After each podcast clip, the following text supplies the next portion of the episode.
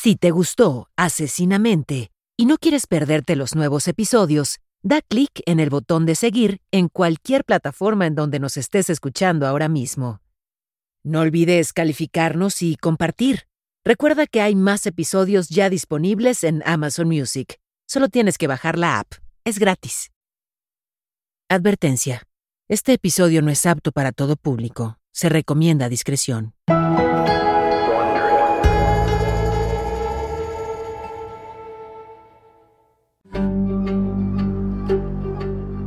Soy Paola Rojas y esto es Asesinamente, el podcast en el que nos adentramos en lo más profundo y oscuro de la psique criminal. Acompáñame mientras exploramos la mente de los criminales más infames. El episodio de hoy es la segunda parte de una entrevista muy interesante con Mónica Ramírez Cano. Si no has escuchado la primera parte, te recomiendo que vayas a hacerlo y aquí te esperamos cuando regreses. Y es que en esa primera parte Mónica compartió información muy interesante para entender justamente a los criminales seriales. Ella es psicóloga, criminóloga, perfiladora criminológica, con muchos años de experiencia, se ha especializado en violencia serial, es una de las criminólogas más importantes de América Latina, pionera en México, y se ha atrevido por más de 20 años a identificar los factores tanto biológicos como psicosociales de asesinos seriales y de narcotraficantes. Además, motivada, y lo celebro, Mónica, lo agradezco, motivada por la prevención, evitar que haya nuevas víctimas.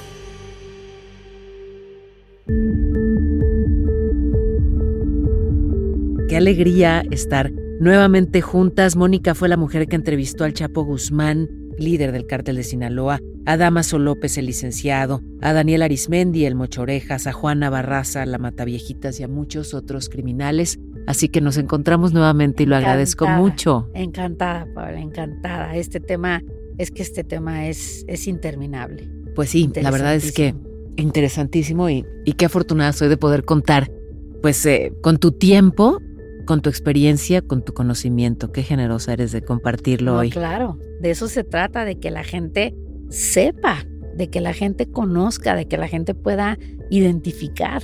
Porque además conversábamos la vez anterior sobre lo que hay detrás de una mente criminal, particularmente criminales seriales, pero se nos quedaron pendientes eh, varias cosas. Una de ellas la parte preventiva, claro. que hay que identificar y cómo, cuáles los focos rojos, digamos, y también como sociedad, que sí, que no, hacer para pues evitar que se detone, eh, que se detonen esos componentes que de alguna manera eh, hay en un criminal serial en potencia. Claro. Antes de ir a la prevención, se nos quedaban también pendientes los, los perfiles específicos, las personas con nombre y apellido a las que tú entrevistaste. Fueron muchas sesiones, fue mucho el aprendizaje. Uno de ellos, bueno, pues eh, alguien conocido globalmente, Joaquín El Chapo Guzmán. Es correcto. Es eh, correcto. Cuéntanos de, de tu experiencia con ese hombre, de las conversaciones y del aprendizaje que obtuviste a partir de eso. Es algo muy interesante porque en mi trabajo, en lo que yo hago, a mí me toca ver la parte humana de lo que la gente ve como monstruos, ¿no? Evidentemente el Chapo es una persona que ha dejado una terrible herida en la sociedad. No debemos de olvidar las víctimas, no debemos de olvidar pues toda la, toda la serie de, de pues, todos estos tentáculos que tenía y que tiene y sigue teniendo en, todos los ámbitos, ¿no? Político, económico, etc. Y te voy a decir una cosa, yo recuerdo la, cuando me invitaron a, a ser la criminóloga de Joaquín, sí me dijeron, Mónica, a ver, tienes que pensártelo porque lo acababan de reaprender, se había fugado por el túnel, ¿recuerdas?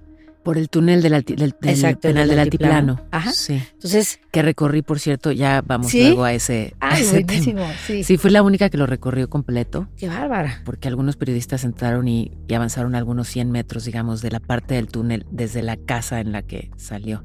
Pero yo entré desde su celda y lo recorrí completo hasta la casa por la que se fue. El Chapo se, se escapa de ahí. ¿Qué me deja a mí como criminóloga el poder entender la vida de un personaje como Joaquín. Ese era ya su segundo escape, ¿cierto? Así es. O sea, se fue primero de un penal en Jalisco, de Puente Grande. de Puente Grande, escondido entre ropa sucia. O al menos eso es lo que, eh, digamos, se difundió oficialmente. En este segundo caso se va a través de un túnel muy bien hecho, debo decirlo, muy bien apuntalado.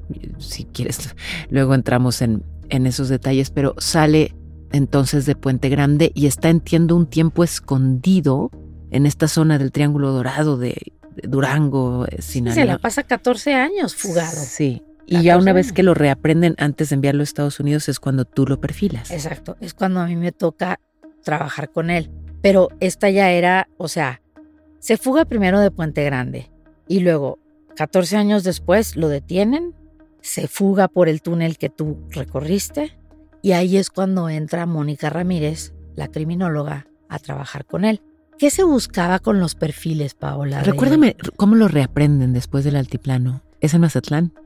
No recuerdo si fue en Mazatlán. Es cuando dicen que andaba en los túneles y que o sea, salió todo lastimado de las alcantarillas. Estaba con el Cholo Iván, que también trabajé con el Cholo Iván, que era su jefe de sicarios. Entiendo que se acercó justamente a, pasar algo de tiempo con Emma Coronel, su mujer, y con sus hijitas, las gemelitas. Sí. y es ahí cuando baja la guardia y lo capturan en Mazatlán. Pero esa fue la primera vez. Que sí, en efecto, fue en más, creo que fue en Mazatlán. Esta otra vez, eh, digo, no quiero cometer el error, pero no sé si fue en los mochis. Y es cuando lo detienen, y ahí es cuando viene la parte en la que luego él se fuga, en julio. Se fuga en julio por el túnel, ¿no? Y cuando lo reaprenden es cuando yo entro en acción y cuando a mí me piden que haga el perfil del Chapo, porque tenemos, o sea, en la primera sesión que tuvimos de plática, en el, capítulo anterior, me preguntabas de qué se constituía un perfil. El perfil del Chapo fue un perfil muy dirigido, sí, porque teníamos que saber si todavía había, primero que nada, te quiero decir que construimos, haz de cuenta, como un penal chiquito dentro del propio altiplano. Ni siquiera el director tenía acceso al Chapo. Se estableció por orden presidencial que se iba a formar un grupo pues táctico especializado para cuidarlo y pues eran 40 hombres que vinieron de distintas partes y la única mujer fui yo como criminóloga. Entonces... Eh, ya desde ahí, ¿qué energía tan particular, digamos, ¿no? Sí. Mucha testosterona. Exactamente. yo, o sea, dormíamos ahí en el altiplano y yo dormida ahí con otro de los chicos. O sea, fue una experiencia de vida de mucho reto, de mucho reto por... Deja tú el hecho de estar frente a Joaquín, no, el hecho de todo lo que había respecto a él, ¿no? Entonces se crea como este penalito pequeñito en donde ni siquiera el director del altiplano tenía acceso, ni las cocineras, ni nadie, porque evidentemente sabíamos que, bueno, pues tuvo que haber ahí alguna cuestión conspirativa para que él se hubiera podido escapar. Y todavía las autoridades estaban en esa investigación. Entonces nos empezamos a encargar de él y el perfil que a mí me pide el presidente y el, el comisionado nacional de seguridad, que en ese momento era Renato Sales, eh, me dice, necesitamos saber, pues si todavía tiene por ahí gente que, o sea, con quien tiene conectes dentro del penal. Necesitamos saber si nos lo pueden matar, si nos lo pueden envenenar, si es un peligro para sí mismo, si es un peligro para el centro de reclusión en el que está, para el personal administrativo. Y lo más importante es generar con la información que tú nos proporciones de todo eso, estrategias de seguridad nacional, específicamente para pues la persona más buscada del mundo en ese momento, ¿no? Entonces, mi perfil pues estaba muy dirigido, platicamos como ya te comentaba de toda la vida de Joaquín, etcétera. Él estaba, lo que te puedo platicar. O sea, de toda la vida, ¿qué quiere decir? Llegas y platicas de su infancia, de sus padres. De... Sí, para ver qué fue lo que lo llevó a él a decidir y a elegir convertirse en el narcotraficante pues en el que se convirtió. ¿Y qué lo llevó a eso? Durante toda su vida él creció, bueno, nació y creció en eh, la, historia del Chapo ya es totalmente conocida. Bueno, pero para los eh, distraídos, digamos. Claro, no, y, y de alguna manera poder retomar esa parte importante. Él nació en efectivamente lo que le conocemos como el Triángulo Dorado y es un área rural, es un área rural. Él nace en Badiraguato. En aquella época, pues era, pues eran como cinco casas, seis casas nada más. Él preocupado por, pues por ayudar a su mamá, ¿no? Con, dice, es que había veces, en algunos de los momentos que estábamos comiendo, me decía, no, señorita, de verdad, es que había veces que nosotros en la casa de chiquitos nada más comíamos atole. Mm. Nos la pasábamos tres, seis meses a puro atole porque no teníamos dinero. Entonces, en aquella época, quien administraba el narcotráfico, y, digo, lo tengo que decir, pues sí, era el gobierno, ¿no? Era el gobierno quien, quien de alguna manera tenía, insisto, administrado. Más que controlado, administrado el narcotráfico. Entonces, en aquella, en, en esta área rural, lo que se hace es la siembra. Como me decía mi Joaquín, yo soy agricultor. Le decía, pues sí, Joaquín, pero lo que siembras es amapola y marihuana, no siembras tomates ni chiles, ¿verdad? Entonces, sí, efectivamente, él, él siempre me sostuvo en, en todo momento que él era como el CEO de este cártel, ¿no? Entonces, él se veía a sí mismo como un empresario. Y efectivamente, durante toda su infancia, él pues crece en los campos de amapola, en los campos de marihuana. Dice, después cuando venía la gente a comprar, porque te compraban, es, era un sistema ejidal de ejidos, que los puedes usar tú este año, pero el otro año le toca a otra persona, etc. Pero pues ahí se sembraba pura amapola. Entonces él desde chiquito andaba metido en los campos de amapola y de marihuana. Y desde chiquito le agarró el gusto, más que andar en la siembra y en la pizca y en todo esto, a las negociaciones que se hacían. Comerciar esos productos agrícolas. Exacto, esos productos agrícolas. Porque él me decía, es que luego cuando venía la gente a la compra, dice, parecía esto romería. O sea, yo quiero toda esa parcela, yo quiero toda esta otra, etcétera. Entonces, el Chapo crece en ese ambiente y se vuelve ágil, se vuelve ágil en términos de negociaciones, en términos de hacer contactos. El Chapo sale de Badiraguato cuando tenía 14 años. Es la primera vez que él sale de ahí porque él de hecho quería, decía, no, es que ojalá yo hubiera podido ser este licenciado. Ellos creen que los licenciados son los abogados, cuando en realidad pues licenciados somos todos, ¿no? pero tú y yo somos licenciados, tú y yo somos pero no somos abogados. Exactamente. Entonces él decía, bueno, los, yo quería ser licenciado. Y dice, pero carecíamos mucho de ropa, de, de, de, de zapatos, de alimentos. Entonces dice que eh, pudo, la primera vez que él pudo lograr como una negociación ahí con alguien, dice que, eh, dice, salí, salí de Badiraguato, me dice, porque salir de Badiraguato para ir al pueblo más cercano, pues era tener que irte en un coche que pues en aquella época estaban todos pues de alguna manera les faltaban piezas destartalados, etcétera, ¿no? Entonces era todo un tema tener que salir de ahí. Y dice él, por ejemplo, nada más vuelvo un poco, él ayudaba a su mamá con pues los gastos, dice, yo lo que hacía era iba y había un árbol y cortaba naranjas y luego las subía en mi burrito. le digo, ay Joaquín, eso te lo comento fuera del contexto de confidencialidad, porque fue un momento que estábamos comiendo. Me dice, sí, este era un burrito y luego mi mamá hacía pan y pues yo lo vendía en las casas de a los lados o en el siguiente pueblo, ¿no? Le digo, oye Joaquín, ¿y el burrito qué culpa tenía? Yo que soy súper proanimalista, ¿no? ¿El burrito qué culpa tenía? Le digo, ¿le pusiste nombre? Sí, sí. Es, honestamente no recuerdo cuál era el nombre del burrito, pero dice, no, ese burrito me sacó de muchas y me ayudó mucho. Entonces, eso es lo que pasa con Joaquín. Atraviesan por muchos, muchas, situaciones de, carencia, etcétera. Y cuando él logra por fin salir de Badiraguato, dice que lo primero que hace es irse a comprarle ropa a su familia, a sus hermanos, vestido, zapatos, etcétera. Y de ahí ya parte, parte para dedicarse ya al narcotráfico, a la industria del narcotráfico.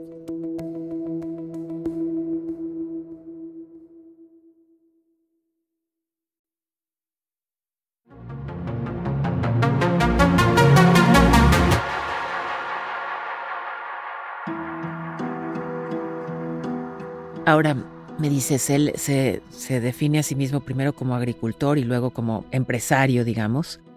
Pero, bueno, pues eso que él comercia, pues por, digamos, el... Todas las sustancias ilegales, claro. Sí, por tratarse de sustancias ilegales, digamos que para poderlo comercial hay que matar. ¿En qué momento, digamos, da ese salto y está dispuesto o siempre lo estuvo a matar para poder comercializar sus productos agrícolas? Fíjate que en algún momento yo le pregunté, o sea, yo trabajé con un chapo ya, ya cansado. Él ya se quería retirar. Él se quería dedicar a su mujer, que es Emma Coronel, que la teníamos bajo, el, eh, bajo esta tipificación de concubinato, porque su, su esposa pues sigue siendo alejandrina, por ley, ¿no? Entonces, él quería ya dedicarse a, a su mujer, a Emma Coronel, y a sus cuatas, eran, son su adoración. De hecho, él siempre manifestó mucho respeto por las madres de sus hijos. Insisto, yo veo el mundo desde la perspectiva del criminal. A lo mejor habrá alguna de las esposas que diga, no, yo no estoy de acuerdo en eso. Bueno, él decía que las respetaba mucho, que sobre todo por pues, la crianza de sus hijos, ¿no? Porque pues él andaba corriendo de un lado a otro. Entonces, yo siento que fueron como situaciones de oportunidad, Paula, también los que lo llevaron a convertirse en el líder del cártel de Sinaloa, porque pues creció, creció en eso, para empezar. Posteriormente se va metiendo ahí con, pues recordemos estos grandes capos, Miguel Ángel Félix Gallardo, que también me tocó trabajar con él, con Caro Quintero, con Doneto, con todas estas personalidades, ¿no? Y se va metiendo y se va metiendo. Y algo que tiene el Chapo es que es una estratega fenomenal. Es un, un, gran estratega. Entonces, él empieza a generar como áreas de oportunidad, por ejemplo, que los traslados fueran más rápidos. Eh, mejorar los procesos, ¿no? Exacto, mejorar, hace una reingeniería de procesos. Sí. Y así es como va subiendo. Tú me comentas el momento en el que él empieza a matar. Fíjate que le pregunté esa parte de te digo, yo trabajé ya con un chapo cansado que se quería retirar. Yo sé que evidentemente a través de su carrera criminal, pues tuvo que matar para poder escalar, ¿no? En las filas del narcotráfico. Sin embargo, él siempre lo llamó, es supervivencia, señorita, es supervivencia. Él decía que era supervivencia y que había que poner y quitar a quien para mejorar los procesos, justamente, ¿no? O sea, digamos, matar como un efecto colateral para que su industria funcione. Matar como medio, no como fin. Exactamente. Mm. Entonces, sí, eh, nunca entramos como tal, así a profundidad. Oye, Joaquín, ¿y a cuántos mataste? Y aparte no lo podría platicar por el acuerdo de confidencialidad, pero, pero sí, o sea, él tiene esta palabra como muy, muy importante para él. Tiene un dicho él tiene un dicho muy importante que es, los hechos son los que nos recomiendan. Porque yo le decía, es que ¿cómo fuiste? O sea, escalando y creciendo, Joaquín. me decía, señorita, los hechos son los que nos recomiendan. Yo demostraba lo que era con hechos. Y me pareció un dicho muy acertado, aplicado obviamente dentro de la legalidad, pues es un dicho muy acertado. Entonces, esa parte la tenía muy clara y la parte de es supervivencia simple y sencillamente supervivencia. O sea, digamos, me estoy defendiendo. Exacto, me estoy defendiendo o esta persona me está robando y como me está robando, pues entonces tengo que, pues tengo que sacarla, quitarla, este, etcétera, ¿no? Pero dirías, no, no se detiene a, a ahondar en los efectos de esa acción, o sea, lo que implica un asesinato. ¿Detectabas ahí remordimiento, culpa, algo? Mira, el Chapo se arrepiente. Eh, eh, siempre me dicen, es que el Chapo es un psicópata. No, en la escala de Robert Hare, el Chapo tiene, sí tiene rasgos psicopáticos, pero es más un narcisista. El Chapo se arrepiente de cosas como no haber estado en la crianza de sus hijos, como no haber pasado más tiempo con ellos, como no haberles enseñado lo que, como él dice, a ver, yo tuve los hijos que a mí se me dieron y que yo puedo mantener, porque pues usted sabe que la cultura de, pues, del narcotráfico así es, o sea, y realmente sí, los narcotraficantes se dedican a tener hijos porque son los que luego se van a hacer cargo de la, pues, del negocio, ¿no? El Chapo tiene 23 hijos reconocidos de acuerdo a lo que él me dijo, pero pues puede que le falle la memoria y por ahí tiene otros cinco que no están reconocidos. Qué fértil persona en ese sentido, digamos. Bueno, Amado Carrillo dejó infinidad también de, de hijos, ¿no? pero, pero es parte de la narcocultura. Y la narcocultura, la tristeza es que México la legitima. La narcocultura está legitimada. O sea, yo acabo de hacer una investigación en el norte del país con adolescentes y jóvenes en conflicto con la ley. Todos quieren, así le denominan, yo quiero llegar a la cárcel para salir placeado. ¿Qué es placeado? Que te den una plaza. Se reparten el territorio y mm. tiene que haber un jefe que es el que se dedica al narcomenudeo, ¿no? O sea, así como a, controlar a las personas que están vendiendo la droga que él está proporcionando y que, bueno, a él le proporciona a alguien más, evidentemente. Entonces, me impresionó de verdad, o sea, como por ejemplo en el norte del país, que es muy diferente aquí al centro del país, aquí todavía hay adolescentes y jóvenes en conflicto con la ley que te dicen, yo no quiero llegar a la grande. La grande pues es la prisión, ya como tal, ¿no? Porque antes están en comunidades de tratamiento. Pero allá, al contrario, quieren entrar a prisión para empezar a hacerle favores al líder de la plaza de, no sé, de tal lugar en Ciudad Juárez o en la ciudad de Chihuahua o etcétera. O sea, qué tremendo lo que me estás diciendo, porque de pronto concebíamos a, la prisión como una especie de escuela para criminales. Resulta que no es nada más eso, es también una agencia de colocación. Qué maravillosamente bien lo dices, una agencia de colocación. Quiero ir a prisión porque ahí empiezo a, trabajar, ahí me dan justamente una plaza, un trabajo. Yo haciéndole favores al líder, me dan una plaza y ya salgo placeado. Esas son las palabras, o sea, literales de un adolescente. Y ya luego si le sumas, digamos, todo el las expresiones culturales que se han hecho cada vez más populares, pienso en lo que ocurre hoy con los corridos, ¿no? Exacto, los narcocorridos, pero corridos tumbados, pero en fin, los distintos géneros musicales que exaltan además esta, esta violencia y, toda esta cultura. Mm. esa violencia. De alguna manera la despenalizan. O sea, Pablo, estamos viviendo en un narcoestado. La gente no lo quiere aceptar. Las autoridades tampoco. Vivimos en un narcoestado. De verdad. Ahora, con tu experiencia y con tu profundo conocimiento del tema, ¿se te ocurren mecanismos, herramientas para revertirlo o al menos empezar a intentarlo?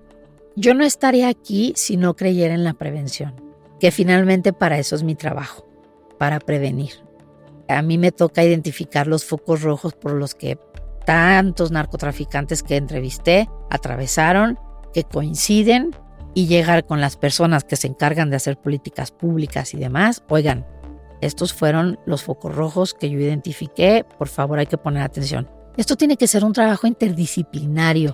Tenemos que trabajar como familia, ¿sí? Dejar de normalizar la violencia por principio de cuentas, que ahorita creo que la parte de, pues de las feministas y de, de, todos estos grupos han hecho muy buena labor en visibilizar tipos de violencia que antes ni siquiera sabíamos que existían, ¿no? Entonces, tenemos que trabajar desde la familia, tenemos que, hay que capacitar a los maestros. Oye, a mí me llegó una señora con un niño que me la mandaron en algún momento. El niño le había enterrado eh, un lápiz a el perrito en el ojo. Dios mío. Y llega la señora, y me dice, no, no, no, pues, ay, doctora, o sea, simple y sencillamente es que mi hijo está chiquito y está experimentando y está jugando. O sea, a ver, no. Eso no es un juego, eso no es experimentar, eso es un foco rojo. Entonces, hasta la propia familia invisibiliza los actos de violencia. Entonces, por eso insisto, debemos de trabajar desde, o sea, intervención comunitaria, porque también luego hay pandillas y todas estas cosas, intervención comunitaria, preventiva, ocupacional, para, vamos, ocupar a los jóvenes en, darles algún oficio o hasta, no sé, pintar la colonia, etcétera. Que encuentren el sentido de pertenencia en algo que no implique violencia ni Y que no sea sentido de pertenencia a una pandilla. o a un grupo de narcotraficantes. O a una plaza. O a una plaza, exacto. Sí, porque además describes al, al, Chapo Guzmán, vaya, era alguien que tenía pues una serie de carencias económicas, lo describes como un estratega, en otro contexto podría ser hoy un gran empresario Totalmente. global, ¿no? Totalmente. pero bueno, pues eh, nace en Badiraguato, Sinaloa, con hambre y rodeado de agricultura, es eso, amapola y marihuana.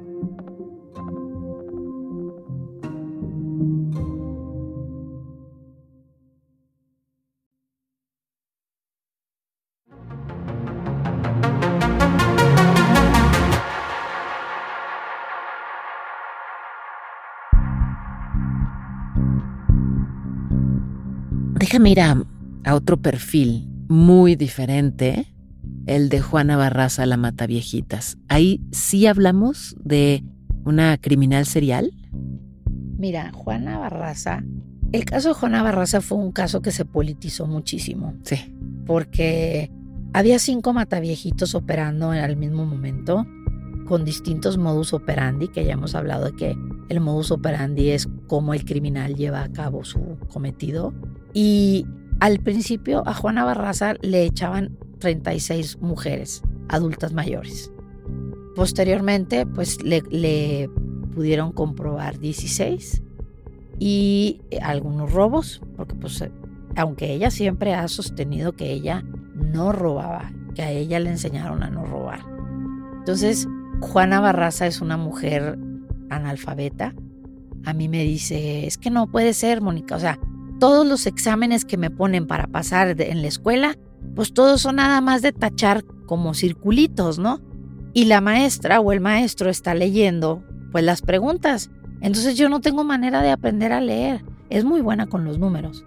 Pero de aprender a leer, de aprender a escribir, ¿no? O sea, me hizo un cuadro y si tú, o sea, en la parte trasera me, me lo dedicó, ¿no? Pero pues como me dijo ella, cuando a mí me sentenciaron, porque me hicieron poner mi huella en muchas hojas en blanco, que esa es la manera, no sé si todavía siga vigente, pero la manera en, el, aquel momento en el que pues era como tu firma, ¿no?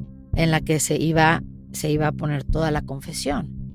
Y dice, yo, o sea, puse mi, mi huella ahí y en realidad eh, yo reconozco que maté a la, pues por la que la atraparon, ¿no? A la última. Si yo trabajaba con ella, le hacía trabajos de costura.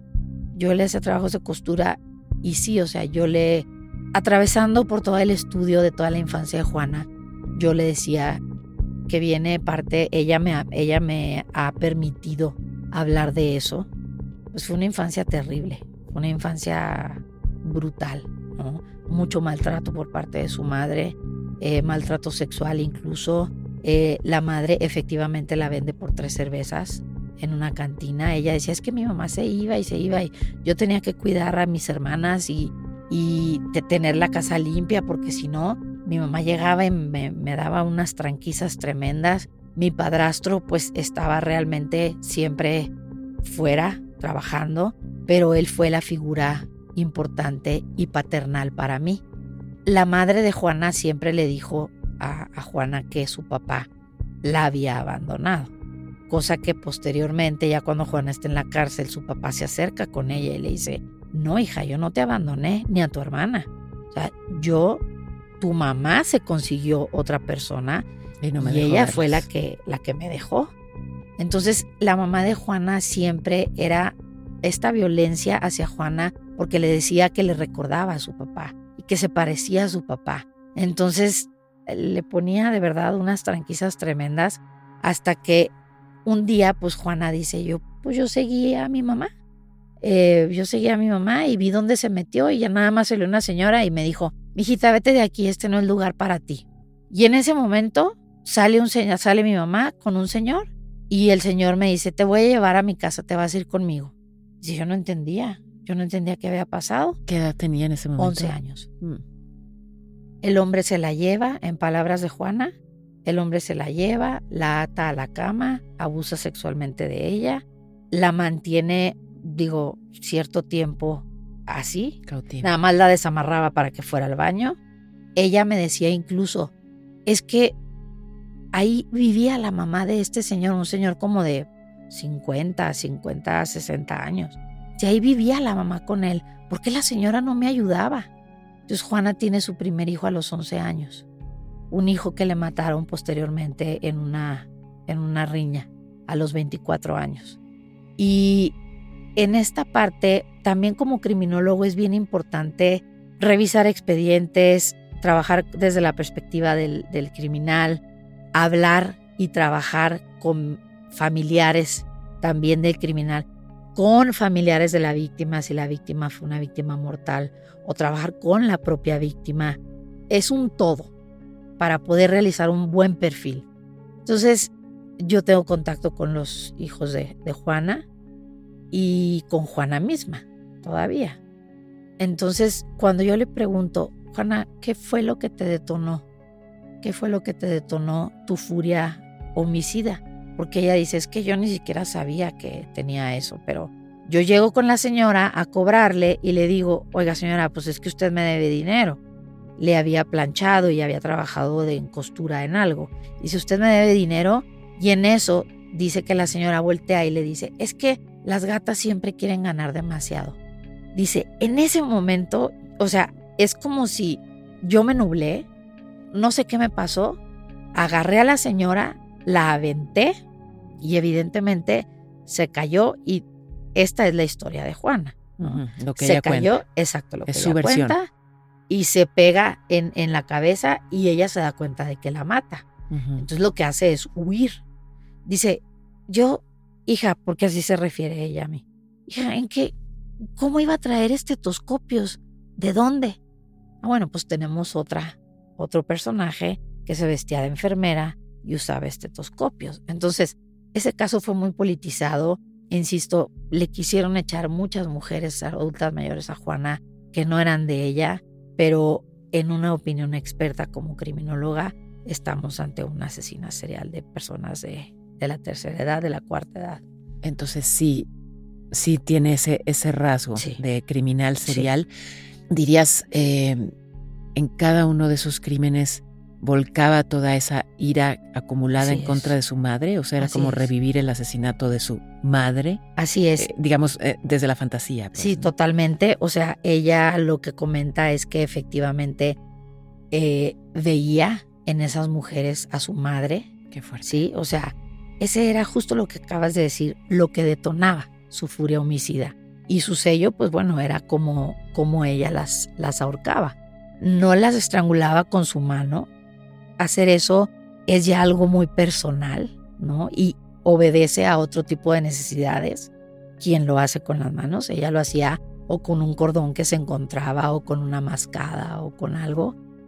Y sí, era esta furia homicida, esta ira, esta rabia, todo este rencor que ella de alguna manera fue acumulando durante tantos años, porque cuando a los 11 años que, que la mamá la vende por tres cervezas, al año después se topa en la calle con el hermano de su padrastro. Y el hermano del padrastro la ve con el bebé. Y es quien le dice al padrastro, oye, me acabo de topar con Juana. Y la historia que tú tienes y que te dio tu esposa de que Juana se había ido con un, un señor, no es cierta. Juana está literalmente privada ilegalmente de la libertad por esta persona. Entonces hacen todo un rescate, van y la rescatan, se la llevan, se la llevan con todo y el niño, todo esto orquestado por, el- por, su padrastro que también ya falleció hace algunos años y es algo de lo que más le ha dolido a Juana.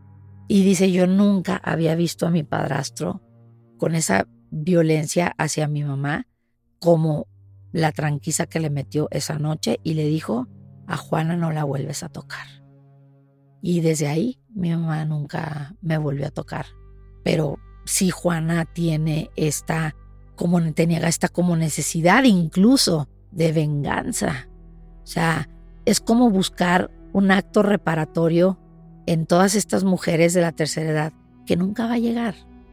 O sea, un acto reparatorio que debiera venir de la madre, buscarla en estas personas de la tercera edad que nunca va a llegar. Porque ninguna de ellas es su madre. Exactamente. Y aún si lo fuera, pues se desarrolló un trastorno, ¿no? Así es, o sea, la mamá era alcohólica, murió de hecho de cirrosis y dice Juana, Juana te dice, no, a mí no me dolió que se muriera mi mamá, me dolió mucho mi padrastro. Entiendo que desarrollas o se genera pues una relación, puedo llamarlo así, te invitó a su boda en prisión. Sí, eh, como profesionista tenemos muy claro que no debemos olvidar frente a quien estamos entrevistando, frente a quien, a quien tenemos enfrente, ¿no? Pero también desde la parte personal, tú decides qué hacer con ello, ¿no? O sea, qué, qué hacer con esta sí o sí, no hay otra manera, sí o sí se genera una, una relación, un vínculo, sí, o sea, eso es, es inevitable. Entonces, yo a Juana, bueno, pues la ayudo a veces con, ella tiene un puesto de tacos al interior de prisión, yo la ayudo a veces con, con dinero porque pues no me hace ni más pobre ni más rica poder ayudarla con eso. Digo, de pronto me habla y es, es, es, la paradoja que vivimos los criminólogos, ¿no? Porque me habla y me dice, hija, ¿dónde andas? Ya es tardísimo, hay mucha delincuencia en la calle, tienes que cuidarte, por favor, ya, regrésate a casa, ¿no? Entonces es esta paradoja. Entonces también, sí, nunca olvidar con quién estás, nunca olvidar que estás trabajando y tratando con, un, con una persona que ha cometido, pues, atrocidades tremendas y dejando heridas brutales en sus víctimas mortales, en las víctimas indirectas, en la sociedad. Y en mi caso, pues ha sido, pues ya está en prisión. Ya no puede hacer ya más no daño. puede hacer más daño, exactamente. Y de manera también preventiva para mantenerla ocupada y ayudarla, bueno, pues se pueden generar ahí de los perfiles programas de reinserción que ciertamente ahorita no son obligatorios, pero pues puedes dar buenas opciones y ella tiene su puesto de tacos. Y hay veces en que yo la ayudo con eso. Mónica, quiero manifestarte mi admiración profunda, no solo como profesional, sino luego de esto que me, que me dices apenas, mi admiración profunda como persona.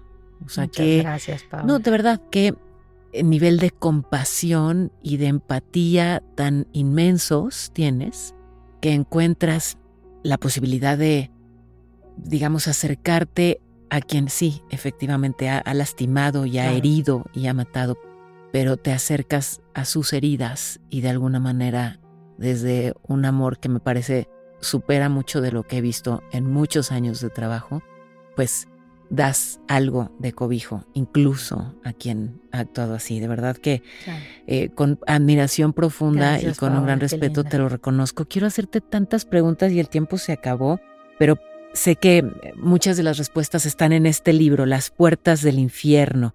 Este libro que has escrito, Un paseo por los siniestros y oscuros rincones de la mente criminal. Cuéntanos brevemente, por favor. ¿De qué se trata? Sí. Pues de alguna manera resume 25 años de mi carrera. Wow. En el primer capítulo comento pues cómo es que yo llego a estas puertas del infierno, porque por eso se llama mi libro Las puertas del infierno, porque estar 24 por 7 en la mente del criminal es llegar y abrir las puertas de su infierno interior. Por eso el título, Las puertas del infierno. Entonces describo brevemente pues cómo fue que yo llegué, ¿no? A estar enfrente de las puertas del infierno, de la mente de los más malos de malos de malos. Y hablo en general de la violencia, de la violencia y de la agresión, de la violencia serial y pongo ahí algunos ejemplos pues para que didácticamente se pueda entender lo que yo escribí en ese libro y bueno, ahorita estoy escribiendo el segundo. Pues para mi fortuna ya lo tengo aquí y voy a disfrutarse de su lectura. Sobre todo aprenderé mucho, que es, es la idea, ¿no? Justamente generar conocimiento y que ese conocimiento sea útil para prevenir Claro. y para, pues sí, evitar que haya más violencia. Las puertas del infierno de Mónica Ramírez Cano. Te agradezco cada minuto de esta conversación Gracias. y toda la enseñanza que me dejas con ella. Muchas gracias, Paola. Muchas gracias a ti, de verdad. Es mutuo, totalmente correspondido. En esta entrevista con Mónica Ramírez Cano, exploramos el universo de los criminales más notorios de México, resaltando la perspectiva única que tiene Mónica para explorar la mente de figuras que pueden ser consideradas como monstruos por la opinión pública. Agradecemos a Mónica Ramírez Cano, psicóloga, criminóloga y perfiladora, por acompañarme en este episodio de Asesinamente.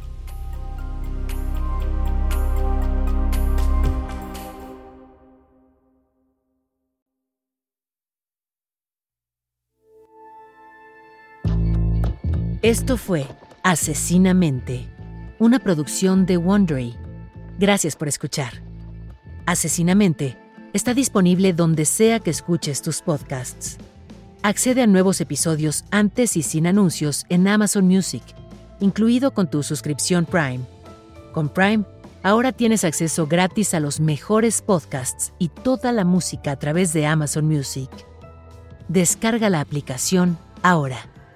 Esto fue Asesinamente, un podcast en el que nos sumergimos en las mentes oscuras y retorcidas de algunos de los criminales más notorios de la historia y descubrimos lo que hay detrás de sus comportamientos y motivaciones. Asesinamente es conducido por mí, Paola Rojas, y producido por Exile Content Studio. Coordinadora de producción Verónica Hernández. La grabación estuvo a cargo de Pedro Aguirre en los estudios de Exile Content. El diseño sonoro es de Hugo Mendoza, Gonzalo Messi y Pachi Quiñones. Producción ejecutiva de Carmen Graterol e Isaac Lee. Daniel Batista dirige el área de audio en Exile Content Studio. De Wondery, la producción es de Carlota Aparicio. Y la producción ejecutiva es de Sarah Barrett, Jessica Radburn y Marshall Louis.